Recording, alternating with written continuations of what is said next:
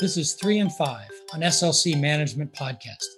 Hi, everybody. It's Steve Peacher from SLC Management. Thanks for dialing in. And today I'm with Kate McKeon, who is the sustainability manager at InfraRed and is involved in everything related to their portfolios as they think about sustainability and how to manage portfolios. So, Kate, thank you for taking a few minutes today. Thanks, Steve. Delighted to be here. So, we wanted to talk today about InfraRed's commitment to net zero and, and what that means. It sounds simple, but I, you know, based on conversations you and I've had, I know it's not simple. So that's really what we're trying to delve into today. So maybe we can start at the very high level. When we talk about net zero, what do we mean?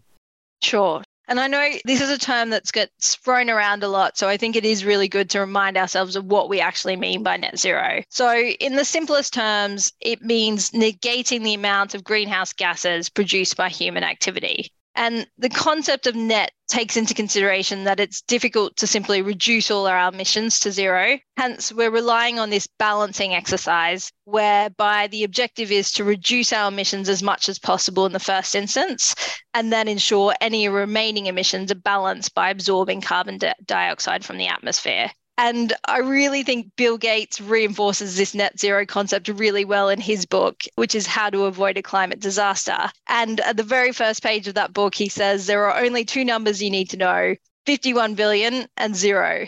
So 51 billion is the typical number of tons of greenhouse gases emitted into the atmosphere annually, and zero is where we need to get to if we want to limit global warming. So for me, I think this puts this really puts into perspective the size of the challenge that we're faced with.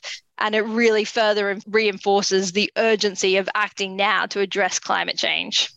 So, InfraRed obviously is an investor in infrastructure projects around the world. Some are focused on renewable energy, but there are many different types of projects. Now, how do you think that these net zero commitments, these targets, will change going forward how InfraRed operates as it goes about the business of investing in these projects around the world?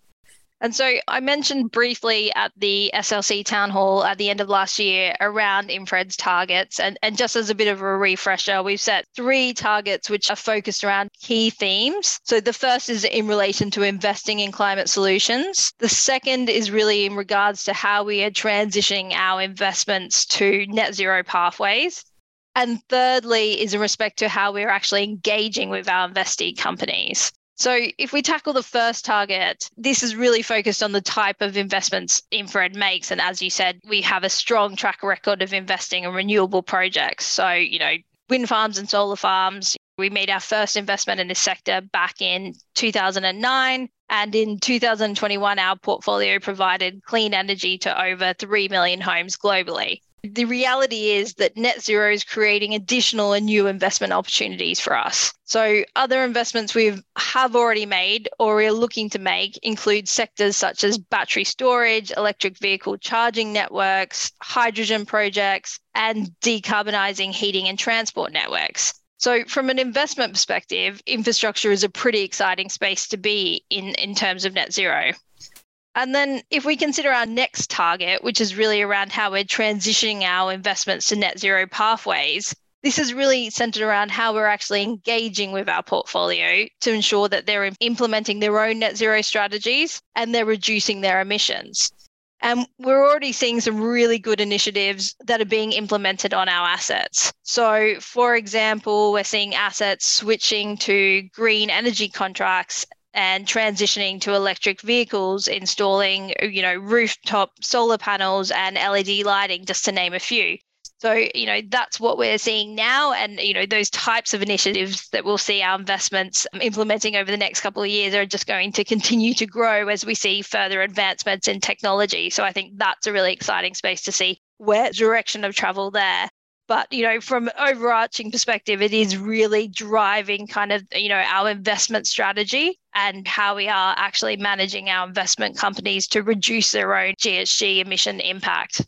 Well, it's not surprising to hear some of the tactics that you mentioned, moving to electric vehicles for a project that has vehicles and that kind of thing. But it, it is, I guess, encouraging that you actually are seeing these tangible steps as investors like ourselves are pushing on these projects and other forces are probably pushing on the projects as well. But it's hard. So when you think of the challenges that InfraRed will face and the underlying projects will face in trying to get to these targets and trying to get to net zero, what are some of the big challenges you see and, and how will we tackle those? I could go on forever on the challenge, Steve. It's it's endless, but um, for the sake of your podcast, I've limited it to a, a couple of examples one of the overarching ones for me is is really that net zero is still such a really new concept and as a result we're still having to navigate our way through what does this practically mean? And i think that's when we're talking about to put our assets to aligning to a net zero pathway we expect them to set their own net zero strategies and they need to be measuring and disclosing their ghg emissions. So whilst that might kind of seem as a simple task to achieve in 2030 when we look and compare that on where we currently are today we're still really struggling with the challenge of how do we actually measure and understand what our investments, you know, scope one, scope two, and scope three emissions are. And in particular, scope three, which relates the emissions associated with the investment supply chain. So you're dealing with external parties there. So just even kind of getting that awareness is is a huge aspect of net zero. So that's probably from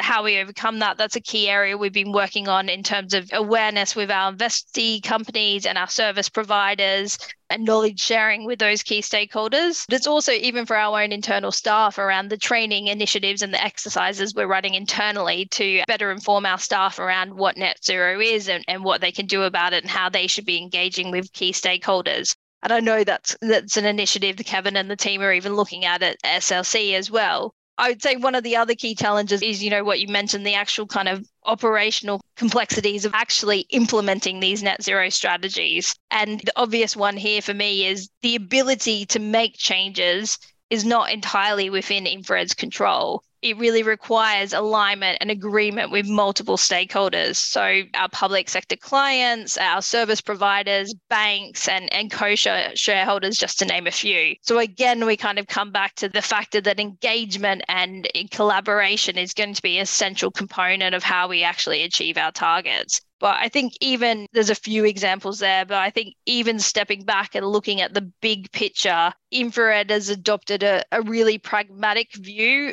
to net zero. We we know we're not going to solve all these challenges overnight. It's going to take time. And we are fully committed to integrating net zero into our processes and learning from our experiences so that we are continuously moving in that direction of achieving our net zero targets over the next five to 10 years.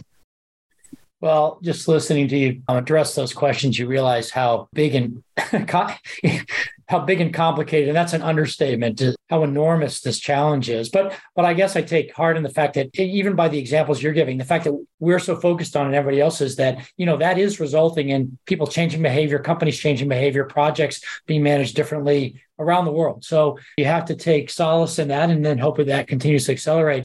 And on that note, I, I, like to end these with a personal question, but we'll keep that question today and kind of in the spirit of the overall target. So you're so tuned into sustainability, what we're doing at the corporate level. What do you do personally? What are tips that you can give listeners to say, hey, here's what you can do in your personal life to just at the margin leave a little bit smaller carbon footprint as you go about your daily life?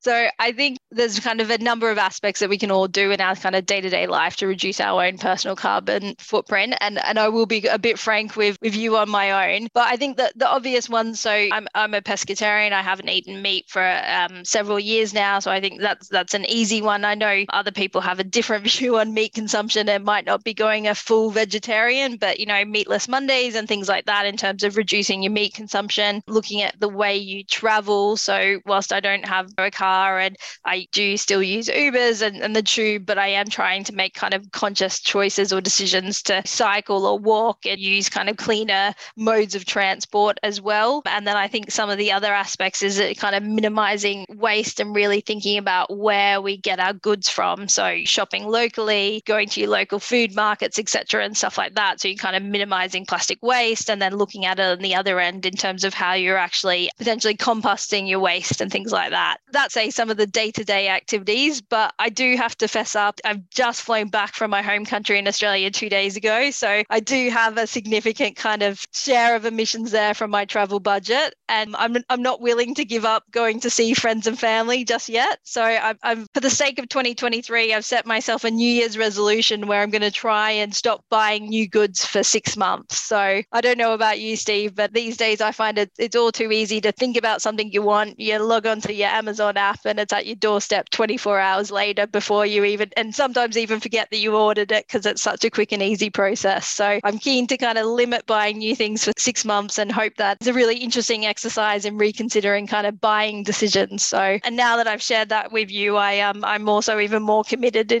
delivering on that expectation. Well, I will say that, you know, in our household, the fact that you, over the last few years, we've had more packages delivered makes you think about, wow, there's a lot of energy expended to get some small package that I probably could have figured out a way to get around the corner. And still, there's transportation involved. And I do think sometimes in my own life, I'm hypocritical. My wife and I, you know, we'll, we'll go out of our way not to buy a plastic bottle of water, but then we don't think too hard about jumping on a plane to yeah. go see friends and family. And it's all a balance. But sometimes we obsess about small choices and maybe we're not thinking hard enough about the bigger choices. So this is a fascinating subject. I mean, as I say often, you know, five or so years ago, we didn't talk that much about ESG and sustainability. Now it feels like all we talk about and for good reason. So um, thanks for the answers and thanks to everybody for listening to this episode of three and five.